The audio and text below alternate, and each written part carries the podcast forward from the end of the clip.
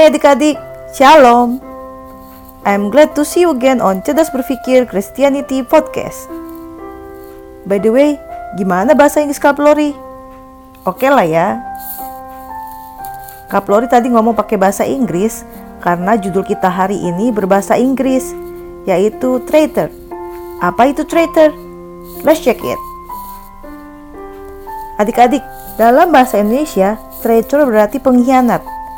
Ini masih dalam pembahasan mengenai keadaan manusia menjelang akhir zaman yang terdapat dalam 2 Timotius 3 ayat 1 sampai 5. Dalam bacaan tersebut disebutkan mengenai karakter buruk yang dimiliki kebanyakan orang menjelang akhir zaman. Supaya kita nggak terpengaruh karakter-karakter tersebut, kemarin kan kita udah ngebahas tentang karakter tiga, tidak suka yang baik. Hari ini, Kak Flori mau ngebahas soal karakter suka mengkhianat itu pas banget ada di ayat 4-nya. Ya, traitor lah namanya. Artinya pengkhianat. Yang kata dasarnya adalah hianat. Adik-adik, hianat menurut Kamus Besar Bahasa Indonesia adalah perbuatan tidak setia. Perbuatan yang bertentangan dengan janji. Hmm, masih bingung ya? Gampangnya gini. Hianat adalah perbuatan yang bisa merusak relasi yang telah dibangun. Bisa dengan melanggar kesepakatan, bisa juga dengan perbuatan lain kayak menjelekannya. Kakak ulang ya. Hianat adalah perbuatan yang bisa merusak relasi yang telah dibangun.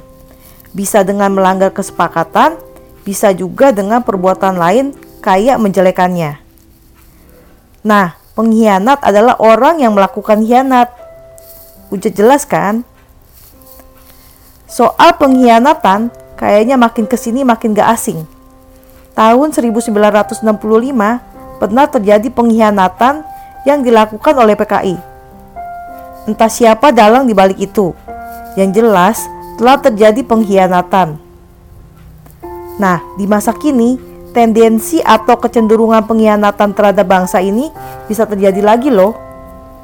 Kita harus menjaga nilai-nilai Pancasila demi keutuhan negara Indonesia kita tercinta. Udah pidato kenegaraannya. Tapi apa yang Kak Flori bilang itu benar loh. Kak, kita kan masih menganut Pancasila sebagai dasar negara. Jadi nggak mungkin lah kita jadi pengkhianat. Hmm, iya memang. Cuma kita tetap harus berhati-hati dengan karakter suka mengkhianat dalam ruang lingkup yang lebih kecil di lingkungan sekitar, dalam keluarga dan pergaulan. Nih ya, ada tindakan-tindakan yang perlu kita waspadai agar nggak kita lakukan karena berpotensi merupakan suatu pengkhianatan. Contohnya ya, ngomongin kejelekan teman ke orang lain. Apa yang kita lakukan itu bisa berpotensi merusak hubungan pertemanan. Dia teman kita, bisa jadi dia sangat percaya banget sama kita. Terus kita hianati kepercayaannya dengan nyeritain kejelekannya ke orang lain. Kalaupun dia bukan sahabat kita, hanya teman kita, dan kalaupun memang kejelekannya itu terbukti benar, tapi bukan berarti kita punya hak nyeritain yang jelek tentang dia ke orang lain kan? Selain nyeritain kejelekan teman kita, kita juga harus berhati-hati sama tindakan ini nih nyeritain curhatan temen atau sahabat kita ke orang lain. Ini sebenarnya adalah bentuk pengkhianatan loh. Teman atau sahabat kita udah percaya banget sama kita. Sampai-sampai dia mau curhat sama kita. kalau kita ceritain curhatannya ke orang lain, kita sebenarnya telah mengkhianatinya. Kedua contoh tadi, yaitu nyeritain kejelekan dan nyeritain curhat orang itu, juga bisa terjadi bukan hanya dalam pertemanan loh ya. Bisa juga dalam hubungan persaudaraan dan yang lainnya. Ada yang mau kakak kasih tahu nih, walaupun kita sedang marahan sama teman, sahabat, kakak, atau adik, dan yang lainnya, kita harus mengontrol diri supaya nggak jelekin dia atau ceritain curhatannya ke orang lain. Amsal 11 ayat 3 bilang gini, Orang yang jujur dipimpin oleh ketulusannya, tetapi pengkhianat dirusak oleh kecurangannya. Intinya gini, orang yang berkhianat sebenarnya sedang membuat dirinya nggak lebih baik. Nanti ya, orang lain jadi nggak percaya sama dia. Jadi, Ayo kita jaga diri supaya nggak jadi pengkhianat. Segitu aja ya renungan dari Kaplori. Semoga adik-adik diberkati.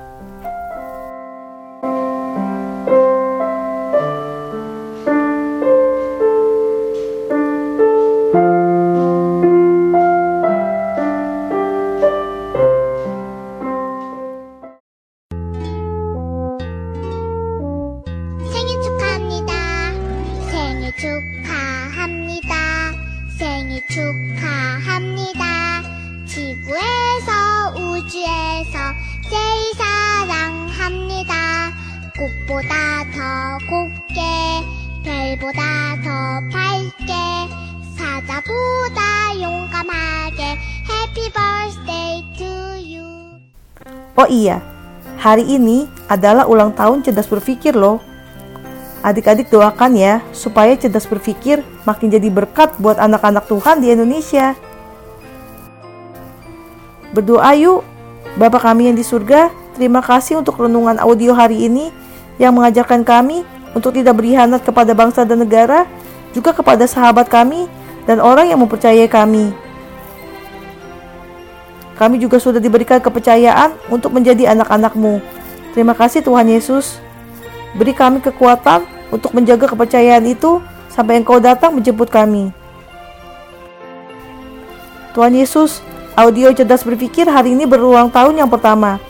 Berkati KDD Novalis, orang yang berada di balik layar pembuatan program ini. Berkati kesehatan, pekerjaan, pelayanan, dan keluarganya.